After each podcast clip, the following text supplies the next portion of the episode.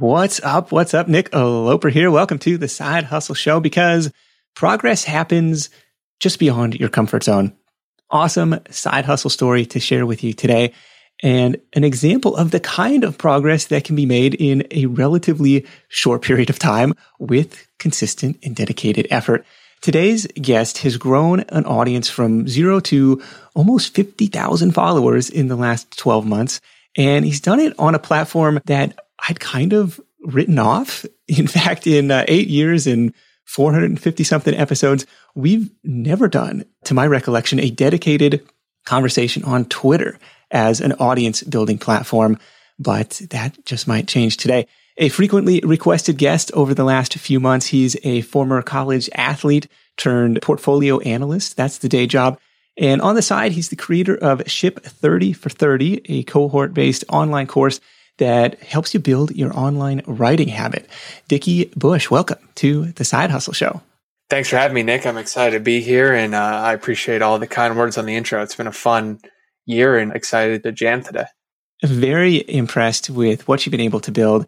And maybe just to give people a sense of what's possible, you want to share some numbers from your most recent cohort launch for Ship 30 for 30? Sure. The, the most recent cohort had 476 students at $350 a pop. So I'll let you do the math on that, but very happy with just the progress we've made, the value we're providing, and it's been just a blast.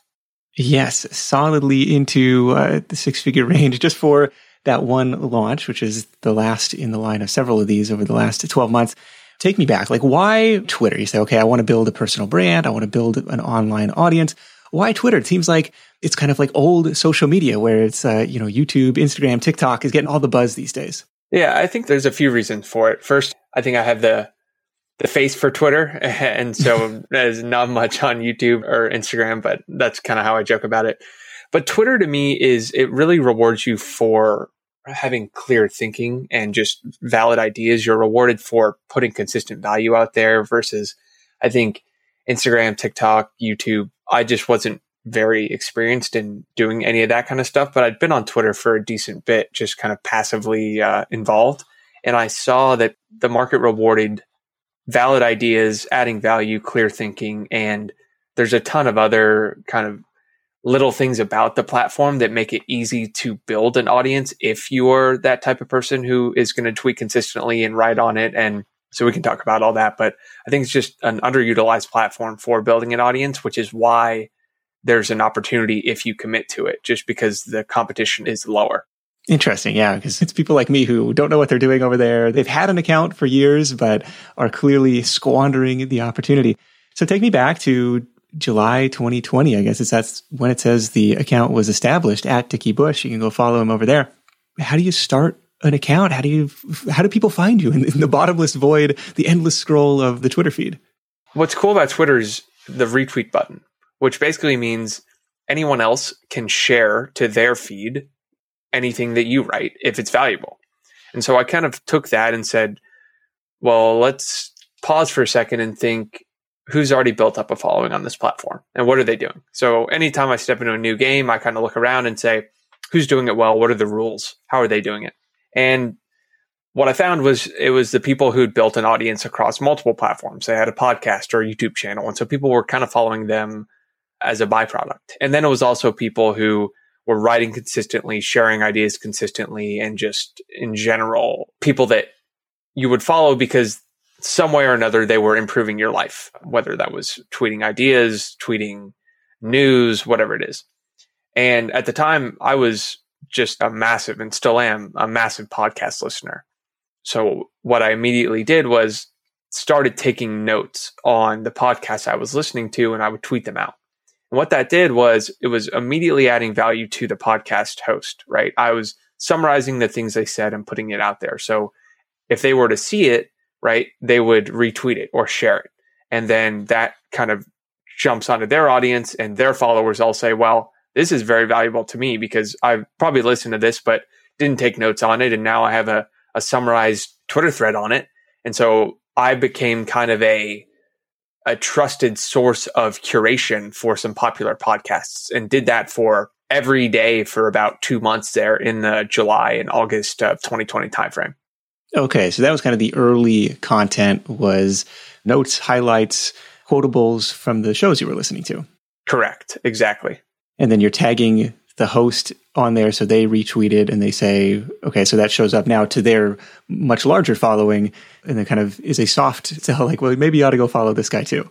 Yeah, and and that's what happened, right? Where I was listening to popular shows like the Tim Ferriss show or the Pomp podcast or the Knowledge Project by Shane Parrish.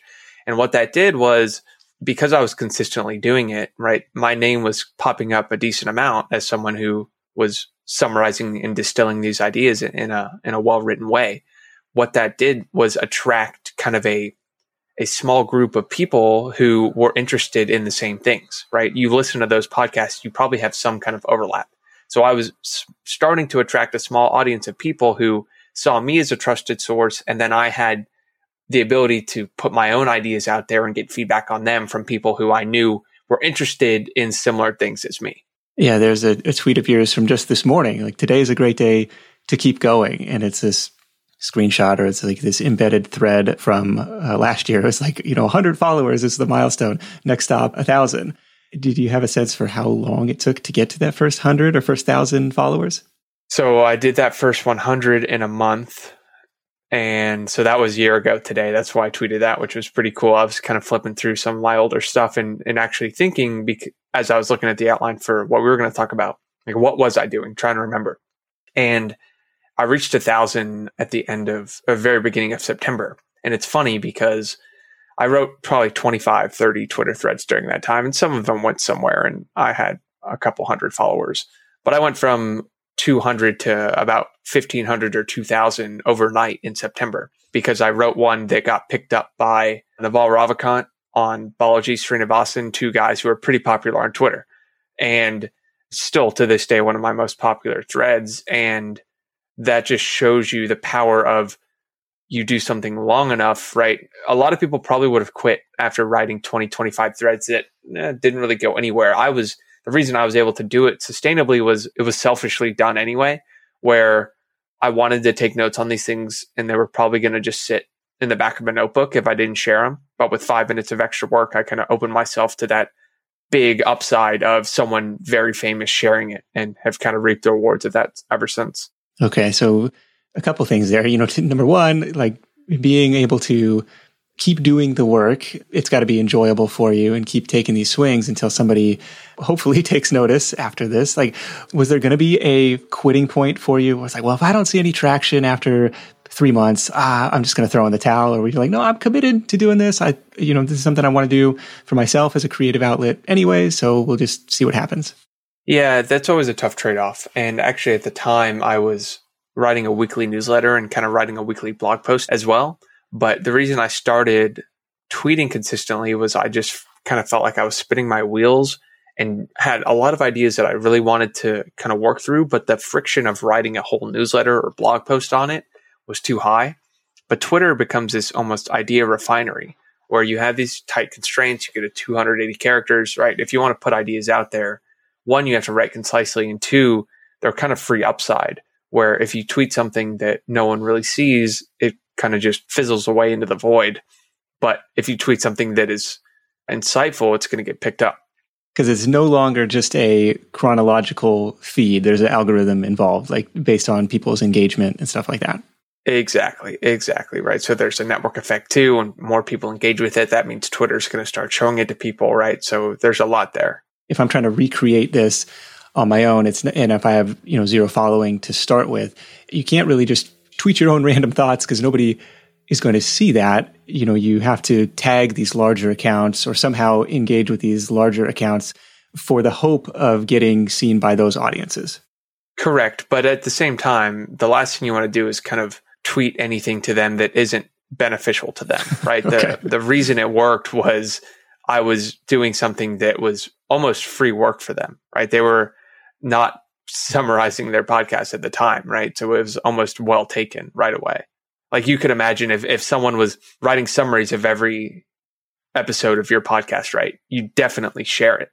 And so it just made sense for them to do so. Yeah, that's that's an easy uh, retweet for me. It's like, well, great, I don't have to do this. This is a definitely exactly. a time saver. It's a value add for everybody involved. You know, over the course of doing this for now 12 months, are there any common traits or common threads, for lack of a better word, in the tweets or threads that you have seen have like a viral impact or a viral result?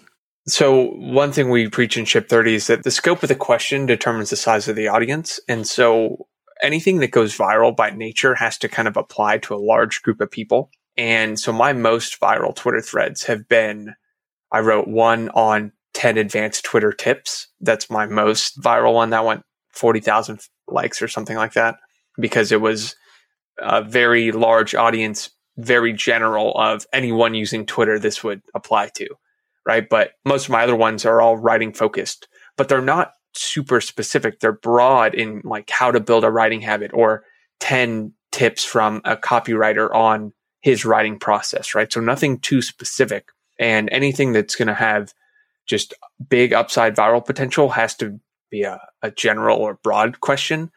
And anything that adds super tactical niche value is not going to have a, a, viral potential, but the people that do read it, it's going to resonate with heavily. So there's always kind of a trade off here of do you write something for a broad audience or your niche audience? And I think the barbell approach of doing both is the way to go.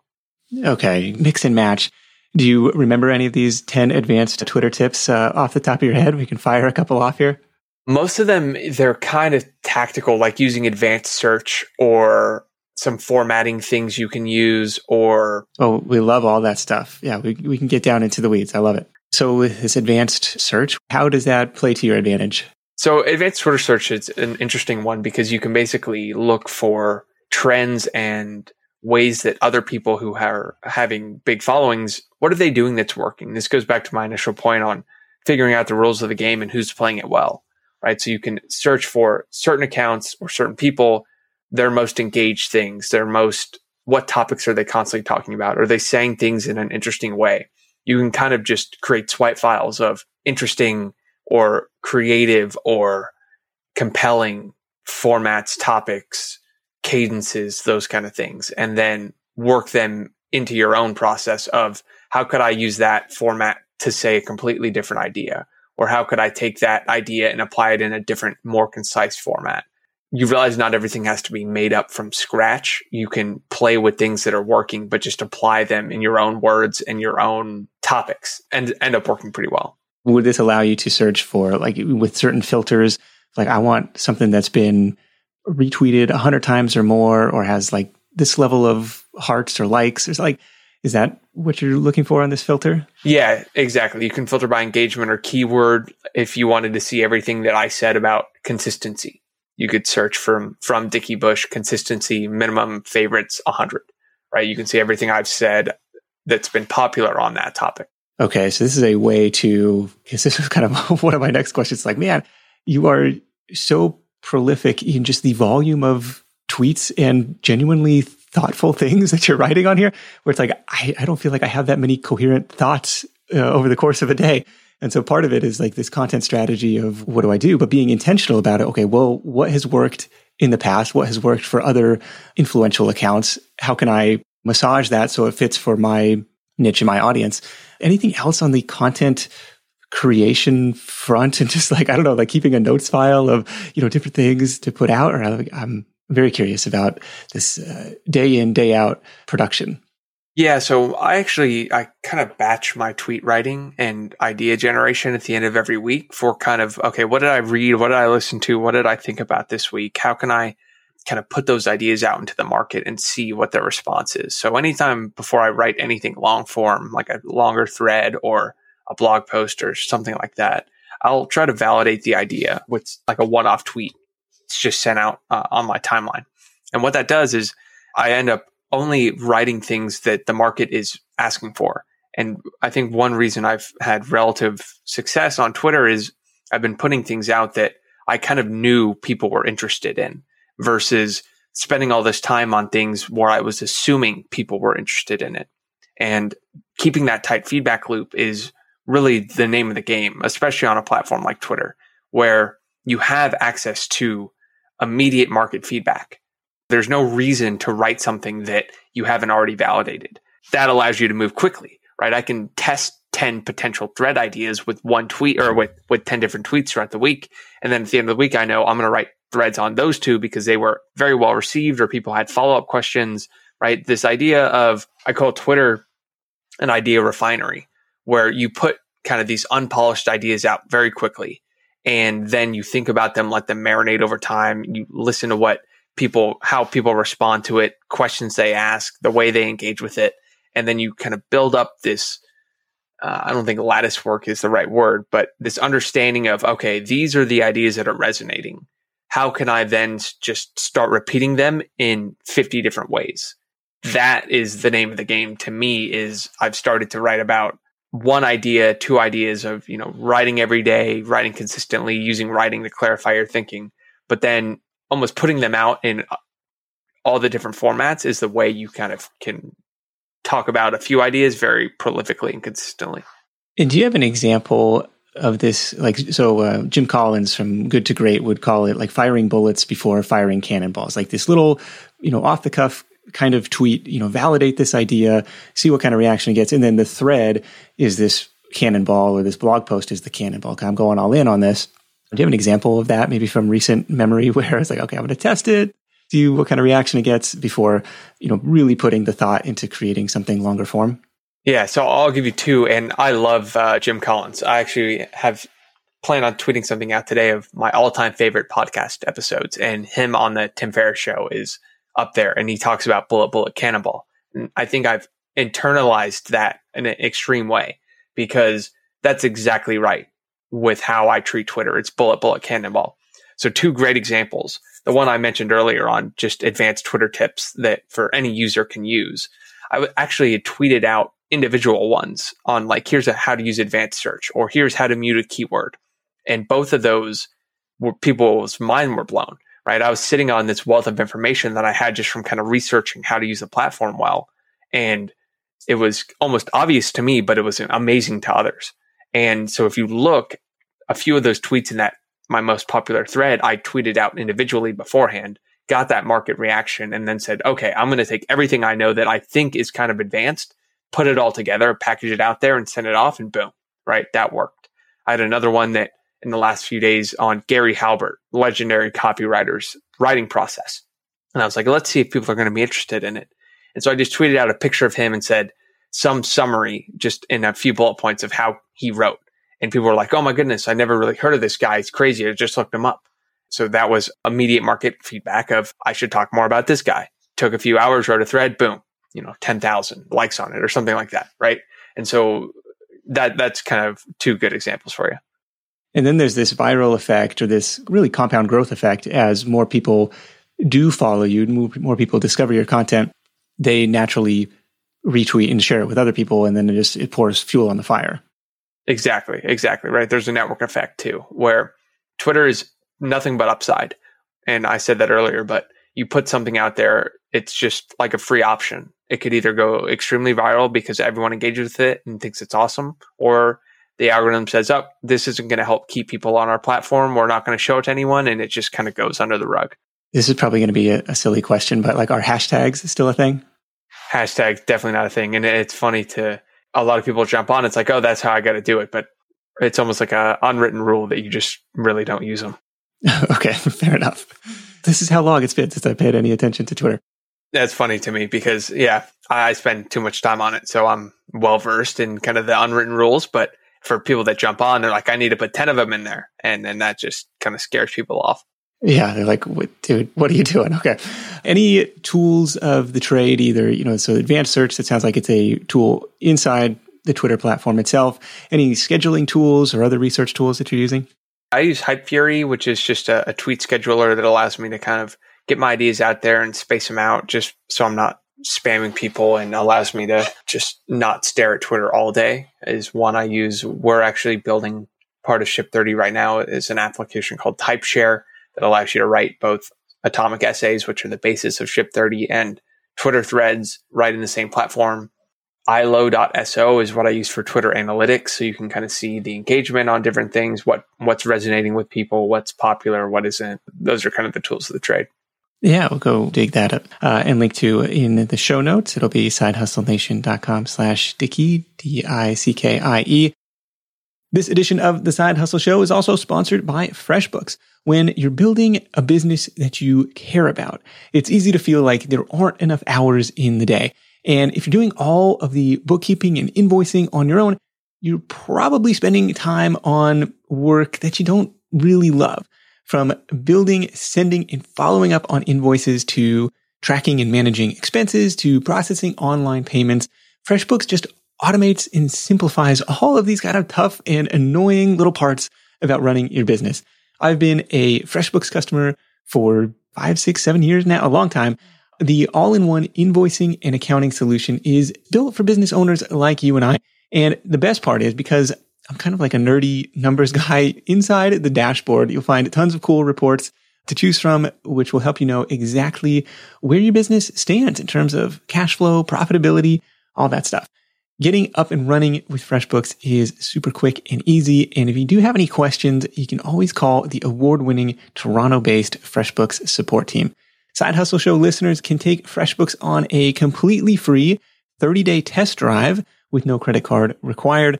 Hit up freshbooks.com slash side hustle and enter the side hustle show in the how did you hear about us section to get started today. That's freshbooks.com slash side hustle to get more time back to build the business you love. When you're hiring, it feels amazing to finally close out a job search and hit the ground running with your new hire. But what if you could get rid of the search part and just get matched with qualified candidates?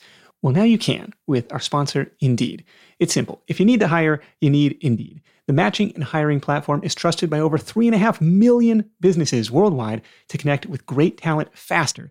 And 93% of employers agree that Indeed delivers the highest quality matches compared to other job sites. For my next hire, I'm using Indeed to tap into a talent pool of 350 million unique monthly visitors. And what else is cool is Indeed's matching engine is constantly learning from your preferences. So the more you use it, the better it gets.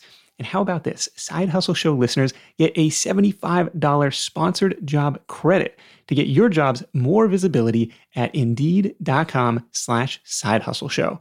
Just go to indeed.com slash side hustle show right now and support our show by saying you heard about Indeed on this podcast. Indeed.com slash side hustle show. Terms and conditions apply. Need to hire? You need Indeed. Oh, I was going to ask about the calls to action, maybe the the so you say, well, there's no downside to Twitter; it's all upside. Well, one of the downsides is you're playing in somebody else's sandbox. Like at any point, the algorithms change, the Twitter, you know, gods shut down the account. Like to me, it's it's somewhat risky, and so you've diversified. You've got the newsletter list, you've got your own product, but like, is there a consistent call to action that you put out into the world or is it just like by virtue of you know putting out good stuff like people naturally tend to follow your profile and go click on whatever the link is there. Curious how that works. Yeah, the, the CTA is really, you want to just have some kind of additional value add at the end of a thread. So, for example, on my advanced Twitter tips one, I just dropped a little email capture form that said, Hey, if you're interested in these, I have a free 10 day just email course on it. And that runs through some of the tips uh, a little more in depth right? If I write one on writing, I'll link to my writing newsletter at the bottom and say, hey, if you like these writing tips, you'll like this. And if I write one on just a general life framework, I'll link to my personal newsletter at the bottom. And it's really just a, it's not going to be that clean of a transfer, but the people that are really interested in you are going to, and those are the people that you want signing up anyway. Everyone says, oh, you, you don't want to build anything on Twitter because you don't own it. But that's like saying I'm not going to play at a music festival because someone else is bringing the audience you want to go where the eyeballs are and then be tactical around how you can actually it's like a rented versus owned audience of course. But just because you don't own it doesn't mean you shouldn't play there. And i think people get caught up it's like oh i got to write a blog post and i got to own my platform otherwise whatever. And then they end up just publishing week after week into the void where it's like having a cookout and saying everyone should come over to my party because here's where it's at. And that's what those these social media platforms are basically doing people try to put links to their blog posts on Twitter, Twitter's going to just kind of stuffle those and throw them away because that's taking them off your platform. There's ways to go about it tactically, but I think everything should be repurposed for the the platform you're going to play on. And then you think more macro about, okay, how can I get these people on an email list or a product or something like that? But those are easier problems to solve than, than most people think. Okay.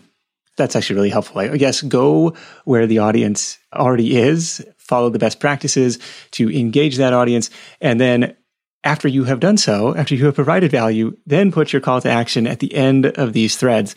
So for example, I just published the side hustle snowball. So instead of linking, you know, creating a tweet, linking to that blog post podcast episode, I would be better off to create a thread. Like here is how to erase your expenses with non-job income streams. Number one, number two, number three, number four, or something like that, like starting smallest to largest. And then at the end, here's the full podcast episode. Go click over here to check it out or something like that. Exactly. And that is going to have so many more eyeballs than you just publishing it and hoping people come visit it. And that's what's so powerful. I'm like taking all these notes, learning about all of the ways I'm screwing up my Twitter account and have probably uh, squandered whatever following uh, I did have over there. So very much appreciate that. Um, I want to know about the newsletter. Did that start at the same time? Was that something you had before? This is on Substack. This is dickiesdigest.substack.com. Uh, yes? Yep, correct. Oh, Dickie, and, and dickiebush.substack.com. Yeah, exactly. Uh, no worries. And the newsletter was actually my initial thing of writing online. I committed to writing a weekly newsletter every week for 52 weeks at the start of 2020. That was like my, I was going to do it. All it was was a summarization of podcasts and books and articles that I read during that week as kind of a forcing function to sit down at the end of the week and say, what the hell did I learn about? And the, again, goes back to the free upside of it, putting it out on the internet versus putting it in the back of a, a notes app it's just free upside. And so I did that uh, in really just kind of slow, methodical growth. I wasn't obsessed with building it because it was more just a byproduct of something I wanted to do anyway. But right now it's, I've actually taken a small break from it just because I want to think about, is it something I want to do every week? I've kind of proven to myself that I can be consistent and write online. And that was the initial, you know, lowering the friction, getting me to do it, getting me to build the habit, overcome the fear of kind of putting your ideas out there. So I'm still thinking about the best way to do it going forward, but it's got four or 5,000 people who were reading it when I was publishing it. And so there's a lot you can do with, with a, with an audience like that. But for me, the newsletter was just a fun way to, you get to have a conversation with three or 4,000 people every single week. You know, I tell the story of a friend of mine who I grew up with. I probably hadn't talked to in a few years. I saw his mom at the grocery store or something and she said, I've been reading your newsletter for the last 30 weeks. I've read every one. I love it. I look forward to it every week. And you realize that you could have a conversation with one person on a Sunday, or you could write a newsletter. And basically, your entire audience builds a relationship with you for one hour of your time. And that can be so many people. And so the leverage of writing a newsletter, I think, is so cool. But now that's kind of a kind of a ramble on yes, I do have a newsletter and it's been so great to write because just it's pure upside. And no, I'm I'm with you. I like the model as well, and it's some it's similar to podcasting. You know, it takes the same effort to produce the newsletter, to produce the podcast. If ten people read it, if ten people listen to it, or if ten thousand people listen to it, and it's this interesting, you know, one to many thing that can scale pretty nicely. And if it's something that, at least in my case, it was something I found I enjoyed doing, it's like, all right, well, we'll keep at it. Um, and it sounds like similar here, although taking a little bit of a hiatus uh, at this point. Let's transition into the the monetization stuff. So in November of last year, what's your four ish months into this concerted Twitter effort? You create uh, Ship 30 for 30 what is it? Where did the idea come from? Did you know was the audience asking for something? Curious how this came into being.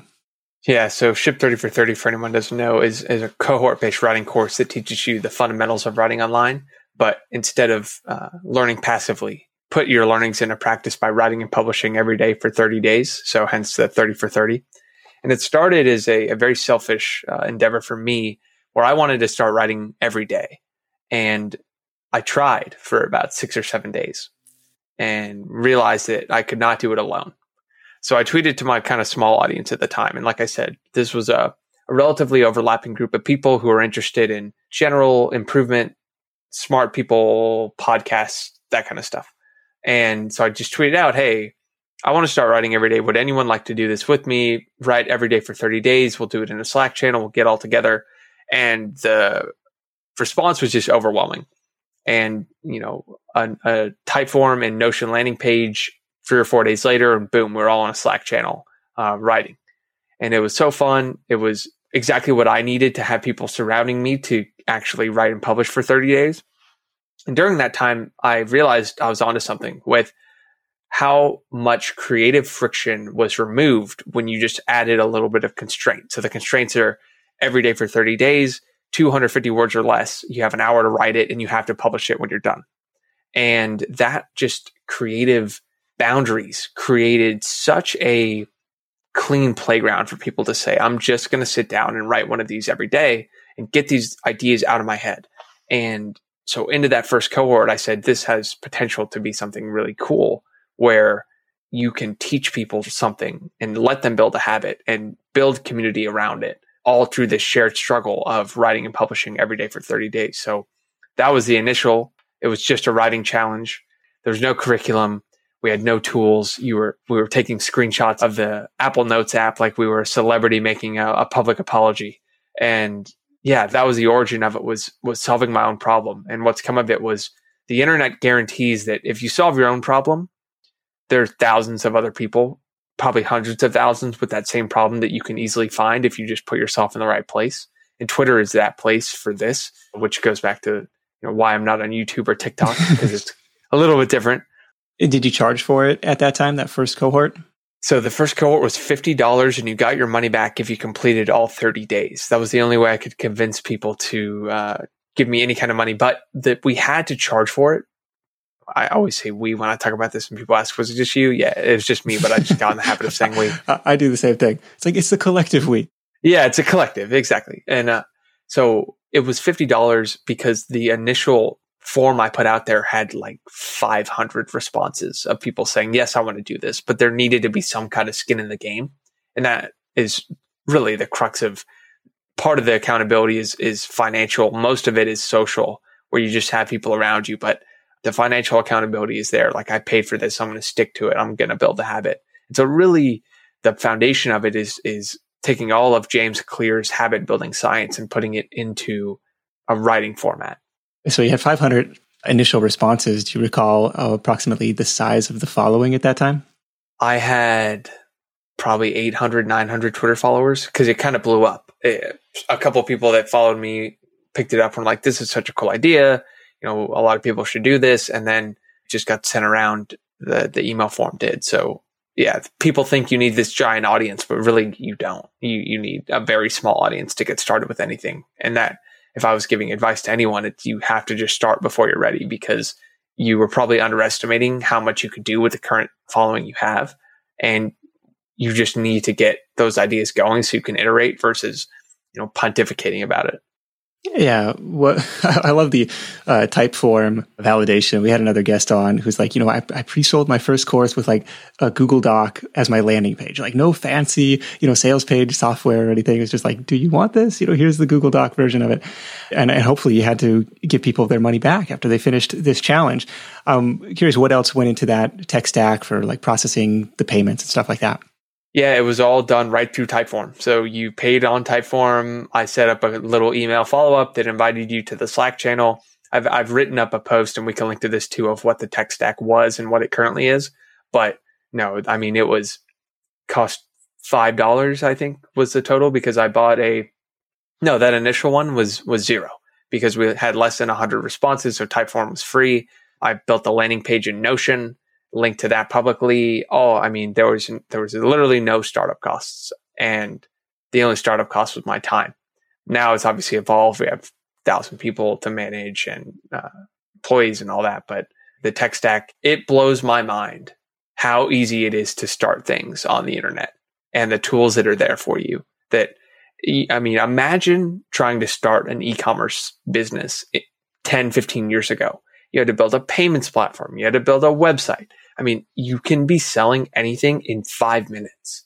Yeah, that was uh, this was a really interesting bit in Marc Randolph's uh, book on the story of Netflix. And it's like, well, we needed two million dollars because there was no Stripe, there was no Shopify, there was no WordPress, there was no anything like to build it. We had to build everything from scratch in the early days of this platform. And it's like so much easier to uh, get things started today. I liked what you said about constraint breeds creativity where okay you know you got 30 minutes 250 words you got to hit publish we're going to do it for 30 days in a row. All of a sudden it becomes like something more doable because you ask people all the time like well what, would you do to make extra money? Uh, like oh i don't know. Like it's just like when the whole world is in the realm of possibility it becomes kind of crippling in a way. But it's like okay if you had to make 500 bucks by next wednesday what would you do? And then all of a sudden like people get clarity like oh okay now i have some ideas one thing that's interesting with Ship 30 for 30, well, lots of things are interesting about it, but the decision to go cohort based in, in part, it sounds like from your own, like I wanted to build what I wanted. I wanted some accountability. I wanted other people to go through this with me versus evergreen on demand type of product. Can you speak to that a little bit? Yeah. And, our, my favorite example, just to close the loop on that previous one, is tell me a joke is hard, but tell me a knock knock joke is easy right? So you add that little bit of specificity that really makes things much easier. But so on the cohort side, I'd experimented a little bit with it uh, asynchronously of self-paced, but the social accountability that comes with you join a group of 400 others where every single person has the same exact goal to write and publish every day for 30 days. That is where the power is. The power is in community. Time and time again, students will say, yeah, I came for the writing, but I couldn't even imagine the value of the community I was going to immerse myself in. So the reason it's cohort based and I think will continue to be cohort based is you need other people doing it with you. Otherwise, it's too easy to quit. And it, I mean, the whole reason people join is because they've tried everything else.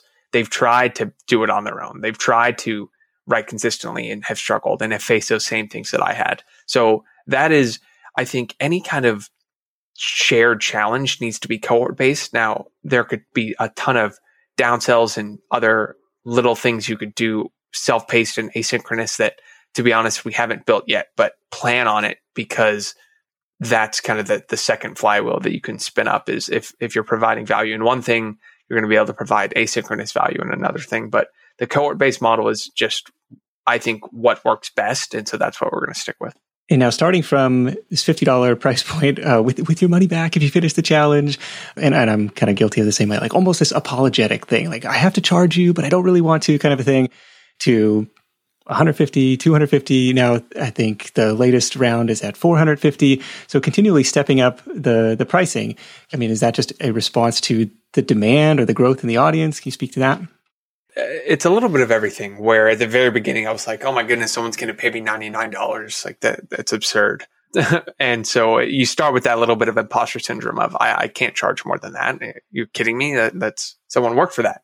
But how I've kind of put into my head is, I mean, first of all, this is an immersive cohort based course now with eight live sessions over 15 to 20 hours of recorded video content and I still think it is far and away the most underpriced cohort based writing course out there. I mean, others are thousands of dollars. And I felt confident raising the price only because one, just about everyone who finishes says, I cannot believe I paid for this in a low hundred dollar price range. And I, I like that because how I think about pricing is it's all about perceived value. And when you pay thousands of dollars for a course, you spend the entire time convincing yourself that it was worth it because it's almost impossible to have a 100x return on your investment for something worth that you paid thousands for. Whereas when you stay in that like mid to low hundreds, that 100x is certainly not out of the question and a 10x is very not out of the question. And so people, they pay a couple hundred dollars and say, Oh my goodness, you delivered far and away. Right. So I still think that there'd be people who think Ship 30 was well worth the value if it was $2,000, right? But we're never, ever, ever going to charge that much. I think 450 to 500 is, is the peak only because I felt comfortable raising it $100 each cohort because we've added so much. Every single time we add a new curriculum module or a new way of doing things or better manage the community or now we have a new software platform right? There's so much that we're adding where I only feel justified in increasing the price if I think we've generated 10 times more value for every dollar we increase it. If you travel a lot for work or for vacation, you might be familiar with that feeling you get knowing you're leaving your space unused for long periods of time and you're still paying for that privilege. But hosting on Airbnb means you don't have to leave your home sitting empty when you're away. Being an Airbnb host isn't just a way to earn some extra cash, it's a chance to share your space and make a guest's vacation all the more memorable. You might be thinking, eh, maybe my place isn't the right fit, but don't write it off just yet. Your potential Airbnb might be right in front of you. Whether it's a spare room or even your entire home, there's an opportunity waiting. Airbnb turns your home into a practical and even profitable venture. We just got back from a family trip to Hawaii where we stayed in a great Airbnb, but our place back home could have been a highlight to somebody else's travels, and we could have used the extra cash to help pay for the trip. So if you're curious about hosting on Airbnb, find out how much your space could be worth by visiting airbnb.com slash host. Once again, that's airbnb.com slash host. Do you find people coming in and expect that 10x or 100x ROI, or they're just kind of like, no, this is something that I've always wanted to do. Now I finally have some accountability for it from somebody who has figured this out and a, a peer group who's along the ride with me, or I don't know, curious, you know, the demographic or the mindset makeup of the of the students. Yeah, not everyone expects that, and I think that that's why what it being our goal makes it so effective right? If, if our goal is to deliver 10 times the value we charge to every single student, then it's just a good forcing function to say, is this adding incremental value or a 10x value? And the more we can be adding things that we think are 10x's, the more successful every student's going to be, the more they're going to share it with their friends, right? There's equity in building a really good course that people just want to tell all their friends about because and that's why we think charging just far less than the value we provide is such a, a good way of doing it. Yeah. And with the cohort based nature of it, you've got some built in scarcity versus with, you know, a pre recorded course, it's kind of like, well, it's, it's here. You have to pull all these different levers. Well, like, well, this, you know, special discount is going away or the doors are closing for a limited time. But like, no, it's like legitimately like, hey, we're all going to go through this together.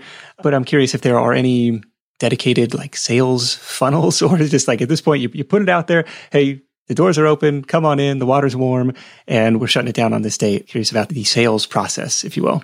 Yeah so we have a few things. We have an email list that we have a free 10 day email course for people to help kind of build their writing habit and learn the fundamentals of writing online so writing headlines coming up with ideas those kind of things.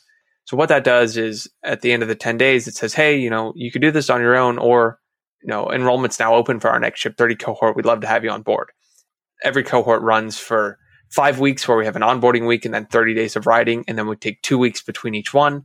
During those two weeks, we just kind of do a, a small marketing blitz of, hey, you know, two weeks left to enroll. If you've been on the fence in the past, join, right? We'll do some webinars. We'll, we'll start an email sequence, all those kind of things to just drum up the attention a little bit. And then a little bit of FOMO at the end saying, Hey, not going to be available for seven weeks, right? You know, yeah. make the jump now if you're thinking about it. And then we're off and running or off and sailing, I should say. Okay. So you can collect enrollments throughout that period. We'll like, we'll just let you know when the next one starts. So you're not like saying, wait seven weeks. Because if, if people are hot and ready to go, they want to give you money today. Like, okay, let's get them signed up versus, you know, waiting for the, you know, a one week window prior to the next launch. Exactly, exactly. Because some people are just they get super motivated, and then that would peter out if they didn't make the commitment now. So we just want to give them the option too. So this is at ship30for30.com slash sneak dash peek. And this is kind of one of the calls to action you were talking about at the end. Like if you have a Twitter thread about how to become a better writer or anything writing related, this could be the call to action at the end of that thread. Go check out the, the free uh, 10 day writing course, the free 10 day preview course.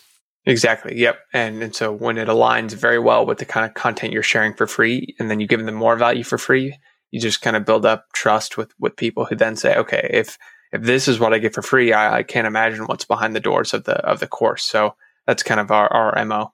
Talk to me about the the time required to run this thing. So you got the full time job, maybe a, a, day in the life during one of these cohorts. If you care to describe that, I'm just curious how you're fitting all this stuff in.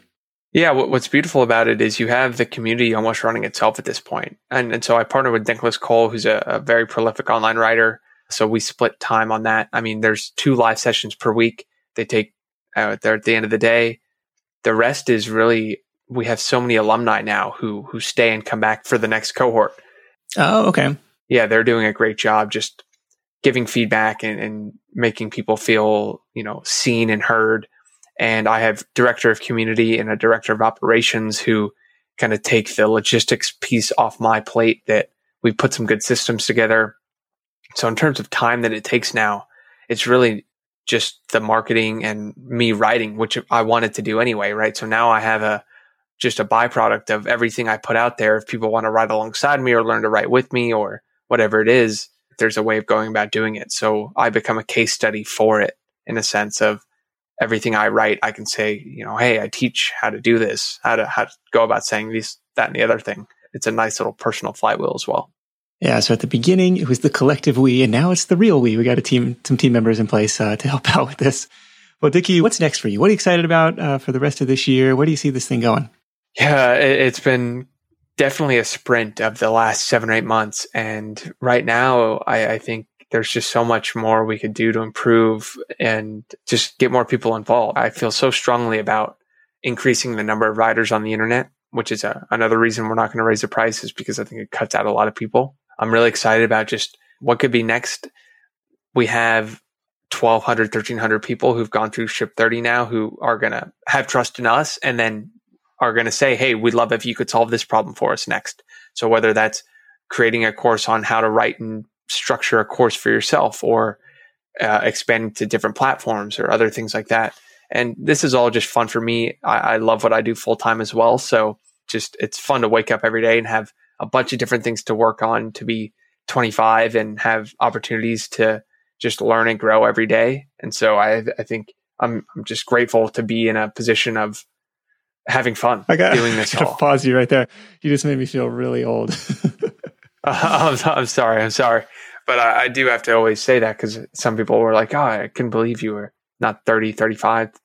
I mean, I got a beard, so I guess I, I, come off as older, but mature beyond your years. Oh my goodness. Yeah, I've got, I've got like actual little uh, tears in my eyes at that. Okay.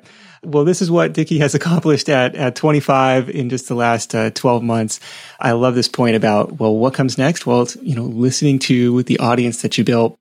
What are they struggling with? What are they going to ask for? And so many products and service ideas come from that. I've seen that over and over again from Side Hustle Show guests. Be sure to follow along at Dickie Bush on Twitter. Again, check out ship30for30.com slash sneak dash peek. We'll link that up in the show notes too. That's your free 10 day writing course for the internet, sneak preview course. Let's wrap this thing up with your number one tip for Side Hustle Nation. Get started before you're ready. It's never going to be the perfect time to start a side hustle. It's never going to be the first time to increase your prices. It's never going to be the right time to test a new idea. And so the best time is just to get started on it right now. Get those ideas out there, test the market, test the waters, and treat everything that you're assuming as a science experiment and go test those assumptions. If you think you could make 500 doing X, get it out there, try it, and accelerate these feedback loops because the last thing you want to do is undervalue how valuable your time is. And so for every second you spend on something that the market doesn't really want, you're really wasting it.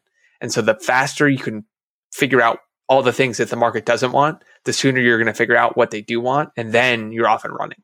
So your goal should be just let, let's find 10 things that don't work because on that 11th thing, then I know I can go all in. Yeah, it's so true. Take some swings, keep your downsides low.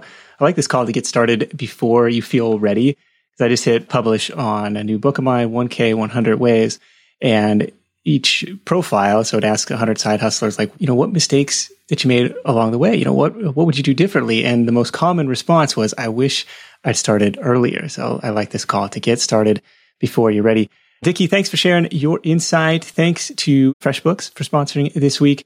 FreshBooks.com slash side hustle to start your 30 day completely free trial of the number one invoicing and bookkeeping solution for freelancers and service providers everywhere.